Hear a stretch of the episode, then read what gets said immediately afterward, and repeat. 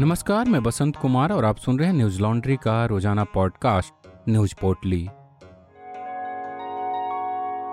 आज है 16 जुलाई, दिन शनिवार। गुजरात पुलिस की एसआईटी ने शुक्रवार को कोर्ट में एक हलफनामा दाखिल किया। इस हलफनामे में दावा किया गया है कि सामाजिक कार्यकर्ता तिस्ता से तलवाड़ 2002 के दंगों के बाद गुजरात में भाजपा सरकार के खिलाफ साजिश रच रही थी। वैसा कांग्रेस नेता अहमद पटेल के इशारे पर कर रही थी। बता दें कि कांग्रेस के दिग्गज नेता अहमद पटेल का निधन 2020 में हो चुका है। वे सोनिया गांधी के बेहद करीबी थे। बीते दिनों तिस्ता सितलवाड़ को गिरफ़्तार किया गया था। उन पर पूर्व आईपीएस अधिकारी आर बी श्री कुमार और संजीव भट्ट के साथ गुजरात दंगों के मामलों में निर्दोष लोगों को फंसाने के लिए सबूत गढ़ने का आरोप है। अहमद पटेल पर लगे आरोपों पर कांग्रेस ने नाराज़गी ज़ाहिर की। कांग्रेस नेता जयराम रमेश ने कहा, प्रधानमंत्री की राजनीतिक प्रतिशोध की मशीन उन दिवंगत नेताओं को भी नहीं भकसती जो उनके सियासी विरोधी थे। यह उनकी अनिच्छा और अक्षमता थी कि वह इस नरसंहार को नहीं रोक पाए। इसी वजह से तत्कालीन प्रधानमंत्री अटल बिहारी वाजपेयी ने मुख्यमंत्री नरेंद्र मोदी को राजधर्म निभाने की बात कही थी। एनडीटीवी की खबर के मुताबिक कोर्ट में पेश किए गए हलफनामे में एसआईटी ने लिखा है इस बड़ी साजिश को अंजाम देने के दौरान सितलवाड़ का राजनीतिक उद्देश्य निर्वाचित सरकार को गिराना या स्थिर करना था।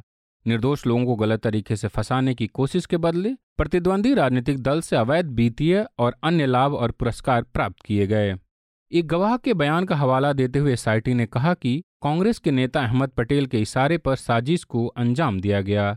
आरोप है कि अहमद पटेल के कहने पर सितलवाड़ को 2002 में गोदरा कांड के बाद हुए दंगों के पश्चात 30 लाख रुपए मिले थे। अहमद पटेल पर लगे आरोपों पर उनकी बेटी मुमताज़ पटेल ने ट्वीट करते हुए कई सवाल उठाए। मुमताज़ ने लिखा, मुझे लगता है कि अहमद पटेल का नाम अभी भी विपक्ष को बदनाम करने के लिए, राजनीतिक साजिशों के लिए इस्तेमाल करने के लिए मायने रखता है। यूपीए शासन के दौरान तिस्ता सितलवाड़ को अवार्ड क्यों नहीं दिया गया और क्यों उन्हें राज्यसभा का सदस्य नहीं बनाया गया? और इसके अलावा केंद्र ने 2020 तक मेरे पिता पर इतनी बड़ी साजिश रचने के मामले में मुकदमा क्यों नहीं चलाया? राष्ट्रपति चुनाव में आम आदमी पार्टी विपक्ष के उम्मीदवार यशवंत सिन्हा को समर्थन देगी। यह फैसला पार्टी की पॉलिटिकल अफेयर्स कमेटी के बैठक के बाद लिया गया है। मीडिया रिपोर्ट्स के मुताबिक आम आदमी पार्टी की पॉलिटिकल अफेयर्स कमेटी की बैठक शनिवार को मुख्यमंत्री अरविंद केजरीवाल के आवास पर हुई। बैठक में कमेटी के सभी ग्यारह सदस्य अरविंद केजरीवाल, मनीष सिसोदिया, संजय सिंह, गोपाल राय, आतिशी एनडी गुप्ता, दुर्गेश पाठक, पंकज गुप्ता राघव चड्डा इमरान हुसैन और राखी विड़लान मौजूद रहे। मीटिंग के बाद आपके राज्यसभा सांसद संजय सिंह ने बताया कि द्रौपदी मुर्मू के प्रति उनका आदर होते हुए भी पार्टी यशवंत सिन्हा को समर्थन देगी। राष्ट्रपति चुनाव में विपक्षी दलों में से कई पार्टियों ने एनडीए उम्मीदवार मुर्मू के पक्ष में मतदान करने का फैसला लिया है। शुक्रवार को हाल ही में उत्तर प्रदेश विधानसभा चुनाव में समाजवादी पार्टी की सहयोगी रही सुहलदेव, भारतीय समाज पार्टी के प्रमुख ओपी राजभर ने द्रौपदी मुर्मू को समर्थन दिया। समर्थन की घोषणा करते हुए राजभर ने कहा था, मुख्यमंत्री योगी आदित्यनाथ और द्रौपदी मुर्मू जी ने समर्थन मांगा था। हमारे पास तो केंद्रीय गृह मंत्री अमित शाह का फ़ोन भी आया था। मेरी उनसे मुलाकात हुई। उन्होंने भी द्रौपदी मुर्मू जी के लिए समर्थन मांगा है। फ़िलहाल राष्ट्रपति पद के चुनाव के लिए हम द्रौपदी मुर्मू का समर्थन कर रहे हैं। अभी मैं समाजवादी पार्टी के साथ गठबंधन में हूँ। मैंने अपनी तरफ़ से गठबंधन नहीं तोड़ा है। हाल ही में मुख्यमंत्री पद से हाथ धोने वाले शिवसेना प्रमुख उद्धव ठाकरे ने भी एनडीए उम्मीदवार मुर्मू को समर्थन देने की घोषणा की है।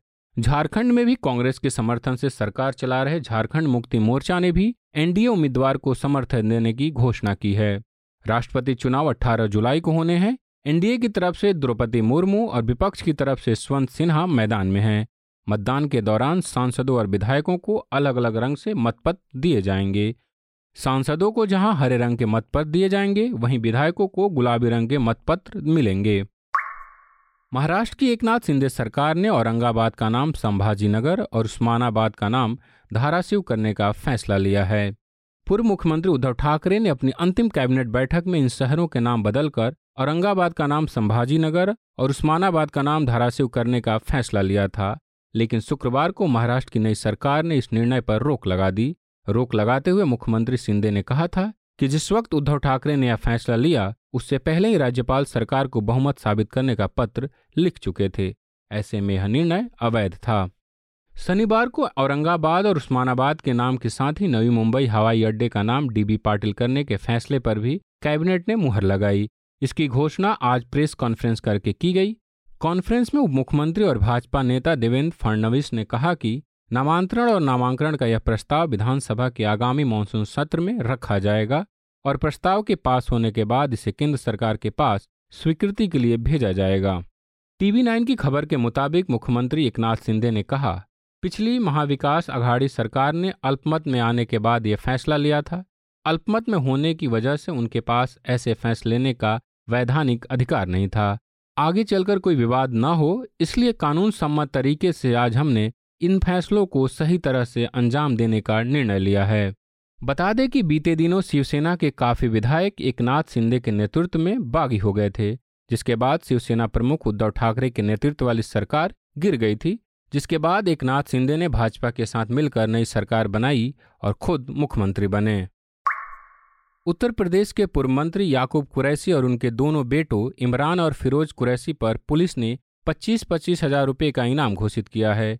कुरैसी पिछले तीन महीने से अपने परिवार के साथ फरार चल रहे हैं। उन पर बुचड़खाने के ज़रिए अवैध रूप से मीट का कारोबार करने का आरोप है। कुरैसी बसपा सरकार में मंत्री रहे थे। मीडिया रिपोर्ट्स के मुताबिक मीट फैक्ट्री में अवैध रूप से मीट का कारोबार करने के मामले में बीते दिनों हाजी याकूब कुरैसी की तकरीबन सौ करोड़ रुपए की संपत्ति पुलिस ने कुर्क की थी। इसके साथ ही बीस करोड़ से ज़्यादा घरेलू संपत्ति पर भी पुलिस ने कुर्की की कार्रवाई की थी। इस मामले में याकूब कुरैसी उनकी पत्नी संजिदा बेगम, बेटे इमरान और फिरोज समेत सत्रह लोगों को नामजद आरोपी बनाया गया है।